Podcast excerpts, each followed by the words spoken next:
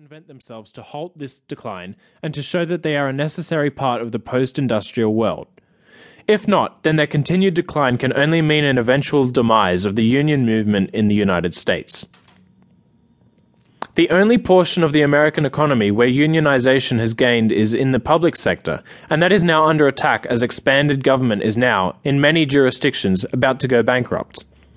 Taxpayers are rebelling against increased taxes spent on handsome benefit packages, pension programs, compensation, and job security for public employees. The public sector unions are fighting the pullbacks, but the taxpayer voter ultimately pays the bills. The power of the purse and the ballot box would seem a mighty weapon against the continued expansion of union power in the public sector. Confrontations in states like Wisconsin. Ohio and New Jersey are only the beginning of this rollback in the public sector. Like the federal government, the states are out of money and the citizens are rebelling against further tax increases, so there is bound to be a conflict between these two interests. This will slow the growth of unions in the public sector as the states will simply be unable to afford the historic benefits the unions have been able to obtain and givebacks. Not additional benefits will be the order of the day in future union contract negotiations. With the decline of the unions from their height in the 1950s, the vast majority of American workers do not have the protection of a contract for their jobs. Generations ago, people went to work for the company when they finished school at whatever level and worked for the firm for 40 years. After that, they retired and got their pension and gold watch. That was part of the implied social contract between the employer and the employee. Work for me, do a good job, and I will take care of you. The employee was loyal to the company and the company was loyal to the employee.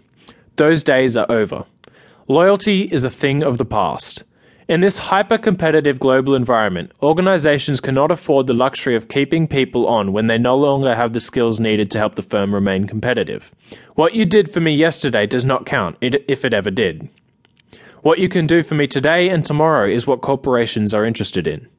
Workers who do not keep their skills up are going to find themselves in the position of looking for work when their employer perceives that they can have their jobs done for a few pennies an hour less than they are paying them. This is how things are in a hyper competitive market, where costs must be ruthlessly cut to the bone, while at the same time maintaining and enhancing quality.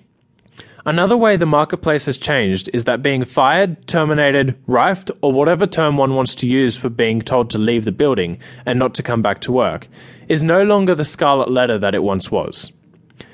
Many people have had this experience through no fault of their own by simply being in the wrong place at the wrong time. Plant closings and all of the reasons mentioned above have contributed to this as well as the internal politics of an organization. In fact, as one climbs the organizational ladder, performance often has less and less to do with dismissal, as it is more difficult to measure the actual performance of senior executives with hard numbers. Think about it. When was the last time that the vice president of marketing for a major automobile ma- manufacturer with dealerships in the United States actually sold a car off the f- showroom floor?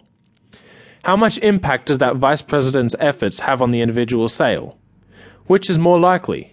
The VP for sales leaves the company to pursue other opportunities because sales were down or because his rival, the VP for finance, became the CEO? Being fired no longer carries a scarlet F nailed to your chest. 30 years ago, if you got fired or left a job after only a few years, it took some explaining. In today's world, if you spend 30 years with the same company and then go looking for a job, you are in the minority and will probably need to do some explaining. The modern expectations of management.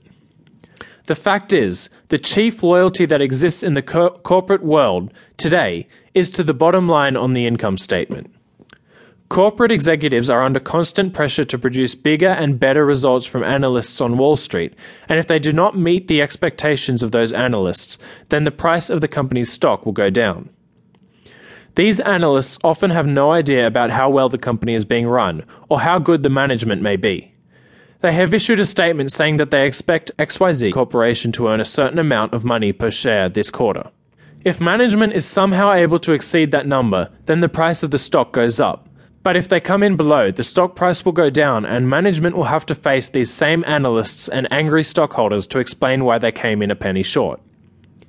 If management should realize that they are going to be coming in a little short of the analysts' projections, one way to make the numbers would be to terminate some employees a few weeks before the end of the quarter.